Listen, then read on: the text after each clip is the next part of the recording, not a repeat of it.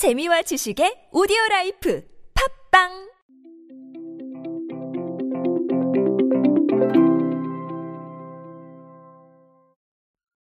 찬바람이 싸늘하게 옷깃을 스치면 가장 먼저 생각나는 간식 뭡니까 여러분? 호빵이죠. 겨울 하면 대표적인 간식입니다. 뭐 물론 붕어빵이나 이런 거 말씀하실 수도 있겠지만 찬바람이 싸늘하게 옷깃을 스치면이라는 단어와 가장 어울리는 간식은 역시 호빵이겠죠. 이 호빵이 여러분 아직도 뜨겁습니다. 그 뜨거움의 이유 오늘 알아보도록 하시죠. 안녕하세요. 인사이 시대 그들은 무엇에 지갑을 여는가의 저자 노준영입니다. 여러분들과 함께 소비 트렌드 그리고 대중문화 트렌드들을 쉽고 빠르고 정확하게 알아보고 있습니다. 강연 문의나 마케팅 컨설팅 문의는 언제든 하단에 있는 이메일로 부탁드립니다. SPC 삼립이 이번에 발표한 자료에 따르면요, 여러분, 삼립 호빵의 10월 매출이 전년 동기 대비 약 10% 상승해서 역대 최대치를 경신했다고 합니다.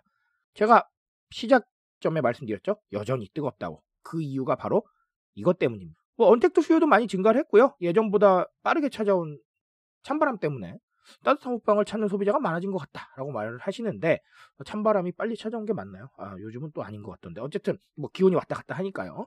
어, 그 부분은 따로 언급하지 않겠습니다. 그런데 여러분 단순히 이것 때문만은 아니에요. SPC 삼립이 이 호빵으로 여러 가지 시도를 하고 있습니다. 제가 간단히 사례를 좀 말씀을 드리면 일단 호찌미가 있습니다. 호찌미. 호찌미가 뭐냐면 호빵 찜기와 호빵 세트예요. 그래서 이거 10월 초에 카카오톡에 선물하기를 통해 선보였는데 이게 2만 개가 1시간 만에 매진되는 등 반응이 좋았습니다. 굿즈의 일종이었죠. 근데 굿즈가 이것만 있는 건 아닙니다. 라이프스타일 하이드아웃과 협업을 해서 삼립호빵 플리스 굿즈를 내놨는데 이게 뭐냐면 호빵 모양의 쿠션 그리고 또 머플러, bucket hat 이런 것들도 있습니다. 굿즈 좋아요. 그렇죠. 네, 하나 갖고 싶더라고요. 제가 이미지를 직접 봤는데 아, 그런 부분들 열심히 하고 있습니다. 앞에 호찌미 사례 그리고 플리스 굿즈 다 굿즈의 일환이라고 보시면 될 것 같습니다. 근데 이뿐만이 아니에요. 삼육두유 호빵도 있었고요. 제가 소개 한번 드린 적이 있습니다. 미니언즈 바나나 호빵, 허쉬 초코 호빵 이런 것들도 출시를 했고요. 사천 짜장 호빵, 불닭 호빵 이런 것들 여러 가지 종류를 내놔서 consumer들의 이 구미를 땡기는 그런 부분들이 있었습니다. 즉 마케팅을 트렌디하게 잘 시도하고 있다는 겁니다. 이 두 가지 사례를 봤을 때 뭐 제가 지적해 드릴 수 있는 건 뭘까요, 여러분? 굿즈 마케팅 첫 번째 있겠죠? 굿즈 어떻습니까, 여러분? 요즘 뭐 대세죠. 굿즈 안 내는 회사가 없을 정도로 정말 굿즈 많이 나오고 있습니다. 근데 신기한 건 굿즈가 나올 때마다 짧은 시간 안에 완판이 되고 한정판이 동인하고 네, 그런 부분들을 많이 보고 있어요. 소비자 입장에서는 어떨까요? 자기가 좋아하는 제품 혹은 좋아하는 브랜드의 굿즈가 나왔다면 더욱 좋고요. 그렇지 않다고 하더라도 한정판이면 하나 좀 갖고 싶다는 생각을 할 수 있어요. 제가 방금 말씀드렸죠. 삼리호빵 굿즈 저도 사고 싶었다고. 그런 부분들처럼 내가 한정판이라는 가치에 동의한다면 충분히 갖고 싶습니다. 왜 그럴까요?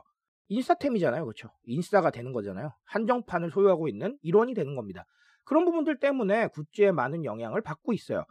회사 입장에서는 어떨까요, 여러분? 굿즈 자체가 홍보가 돼요. 그렇죠? 팔려 나가면 뭐 수익적으로도 좋을 거고요.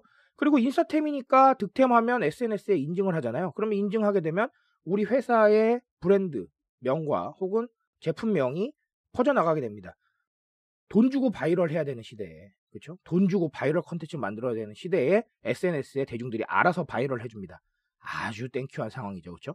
이런 부분들을 만들어내기 때문에 굿즈에 주목해야 된다 라는 거 그리고 삼립호빵도 그 부분을 잘 반영을 하고 있다라는 것이죠. 두 번째는 funsumer입니다. 제가 funsumer에 대한 이야기는 이렇게 정리를 해드리고 싶습니다. 관심의 시작과 끝이다. 이렇게 말씀을 드리고 싶습니다. 우리 대중들한테 관심을 얻기 위해서 뭘 합니까? 광고를 합니다. 그렇죠? 근데 제가 늘 지적드리죠. 유튜브 보실 때 광고 넘기려고 우리 월 정액 쿠폰 삽니다.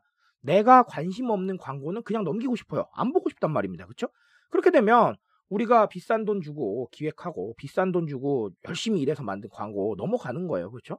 그런데 컨슈머들을 노리는 이런 콜라보레이션 제품이나 특이한 제품은 자체만으로도 호기심을 좀 일으키기가 좋습니다. 우리 남녀노소를 막론하고 흥미로워 보이거나 재밌어 보이거나 호기심이 느껴지거나 그러면 눈길을 주게 되죠. 그 눈길 한 번이 바로 우리의 노출인 겁니다. 그렇죠? 광고 어차피 불특정 다수에게 노출되는 걸 노려요. 그렇죠? 그런데 재미있는 걸 통해서 불특정 다수한테 한번 노출될 수 있는 시선 안에 들어갈 수 있는 기회를 잡는 거예요. 어떻게 보면 이게 광고보다 더 나을 수도 있습니다. 그리고 이거 똑같습니다. 앞 사례와 마찬가지로 너무 신기하거나 너무 호기심이 느껴지면 SNS에 인증을 해요. 그렇게 되면 자연스럽게 또 viral도 노릴 수 있죠. 그래서 이 두 가지 굿즈 마케팅과 펀슈머를 노리는 방법은 지금 마케팅에서 상당히 재미있고 의미 있는 가치를 가지고 있고 소비 트렌드와도 어울리기 때문에 어느 정도까지 시도해 볼 만한 가치가 있다 라는 부분 말씀을 드리고 싶습니다. 그래서 goods를 무조건 만드시라 이렇게 조언을 드리는 게 아니라 우리를 상징하고 우리를 나타낼 수 있는 것들을 많이 좀 생각을 한번 해보시고요. 그리고 또 다른 하나는 역시 펀슈머 우리가 재미를 느낄 수 있거나 흥미를 끌어낼 수 있는 부분들을 찾아내셔서 시도해 보시되 없다면 콜라보를 통해서 새로운 방식을 찾아내는 것도 좋을 것 같습니다. 오늘 삼립호빵의 역대 최대치 경신을 보면서 이 두 가지 이슈 생각해 보시기 바랍니다. 트렌드에 대한 이야기 언제나 저와 함께 하십시오. 여러분들 인싸력 저와 함께 하늘 높은 줄 모르고 치솟을 겁니다. 그 인싸력 향상 제가 여러분들과 언제나 함께 하겠습니다. 오늘도 인싸 되십시오. 감사합니다.